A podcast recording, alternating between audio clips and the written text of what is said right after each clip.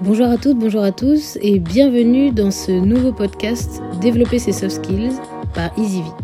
Le principe est simple. Dans ce podcast, on vous présente un soft skills par semaine et on vous décortique jour après jour. Qu'il s'agisse de communication, de résilience, de gestion de la certitude et tous les soft skills que vous voudrez développer.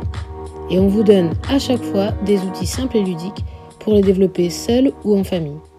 Je m'appelle Pauline et je suis la présidente de EasyV, qui est une start-up sociale qui développe et valorise les soft skills par l'expérience. Je vous retrouve très vite et bonne écoute. Bonjour à toutes, bonjour à tous et bienvenue dans ce dernier épisode sur le leadership. Quel est le but de cette série et du podcast?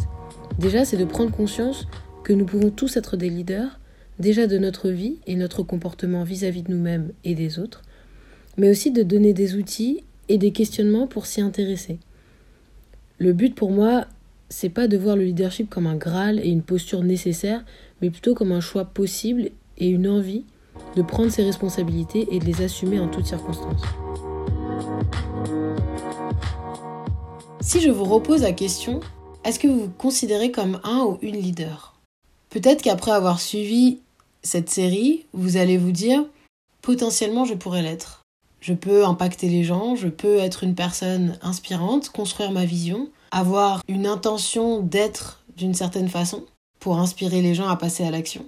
Mais il y aura peut-être toujours cette forme d'arrogance de se définir comme un leader. À mon sens, c'est parce qu'on traite ce sujet comme si c'était quelque chose qu'on devait mériter un jour, comme s'il fallait faire quelque chose d'inaccessible, de complètement extraordinaire pour changer le monde, et là, on méritera cette représentation de leader. La deuxième raison pour laquelle on ne se définit pas forcément comme leader, même après avoir vu les différentes manières de l'être, c'est aussi que on attend que les autres nous considèrent comme leader. On attend que la perception des autres envers nous soit une perception de leadership. Ça va être beaucoup plus difficile de prendre la responsabilité de se définir comme leader.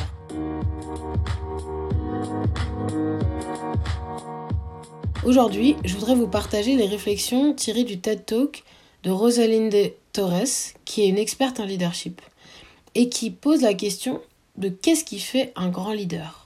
Vous retrouverez le lien vers ce TED Talk dans la description de l'épisode. Après avoir mené des études sur le leadership et, sur, et avoir rencontré différents leaders, Rosaline Torres a défini les trois questions les plus importantes que se pose le leader.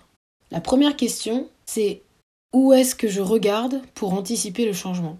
Que ce soit dans votre vie professionnelle ou dans votre vie personnelle, comment est-ce que vous allez anticiper le changement? On a vu dans la première série euh, de Soft Skills by EasyV que la seule constante, c'était le changement.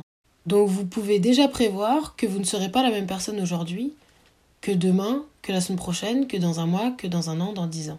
Comment est-ce que vous allez anticiper ce changement?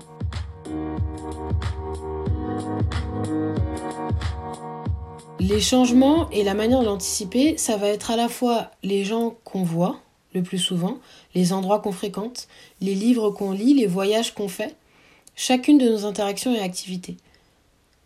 Toutes ces choses que nous faisons vont nous permettre d'analyser et d'anticiper des potentiels changements. Et la question d'après, c'est quelles décisions on prend aujourd'hui pour s'adapter. Les leaders créent leur futur et ne se contentent pas d'y réagir.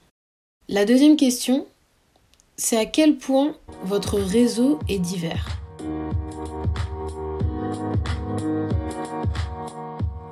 En tant qu'être humain, on a tendance à se rapprocher avec les personnes qui nous ressemblent. On a tendance à être amis avec les personnes qui ont les mêmes valeurs que nous, qui ont le même milieu social, qui les personnes que nous fréquentons.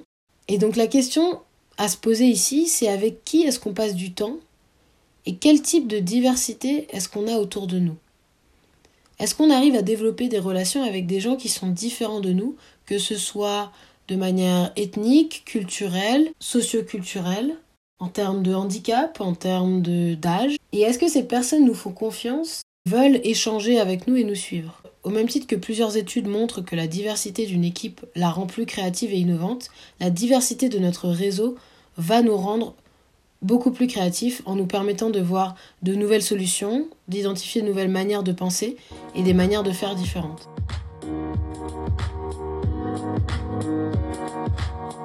La troisième question, qui est peut-être le défi le plus grand qu'on se pose, est-ce que nous avons le courage d'abandonner le passé? Est-ce qu'on sait prendre des risques? Est-ce qu'on sait être différent? On a parlé de ce qui nous rendait unique dans les épisodes précédents. Est-ce qu'on sait mettre en avant ce qui nous rend unique et justement incarner et assumer cette différence Selon Roseline de Torres, les leaders sont des hommes et des femmes qui se préparent non seulement à répliquer les leçons du passé, mais aussi à prendre conscience des réalités d'aujourd'hui et des possibilités inconnues de demain.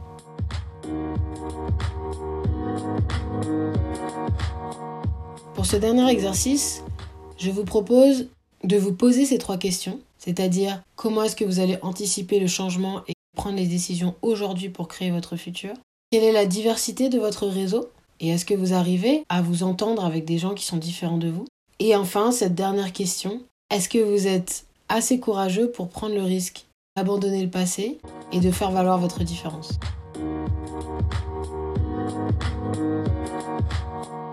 J'espère qu'à la fin de cette série, vous avez compris que le leadership n'est pas une question de position hiérarchique ou de pouvoir, mais vraiment une question de posture. Un leader n'est pas nécessairement un bon communicant, extraverti, mais inspiré par son enthousiasme, sa vision et sa prise de recul sur ses actions, qui s'inscrivent dans une vision plus large, il inspire les autres. Et c'est cette posture qui va nous permettre à chacun d'avoir l'impact qu'on souhaite sur sa vie ou sur celle des autres. Maintenant, à vous de jouer. Si vous êtes intéressé par le développement de vos soft skills, vous pouvez rejoindre le groupe WhatsApp dont on vous met le lien en description. Chaque jour, on vous envoie un épisode et l'exercice qui correspond. Cela vous permet en plus de vous connecter à la communauté et partager vos apprentissages. D'ici là, prenez soin de vous et je vous retrouve très vite pour un prochain épisode.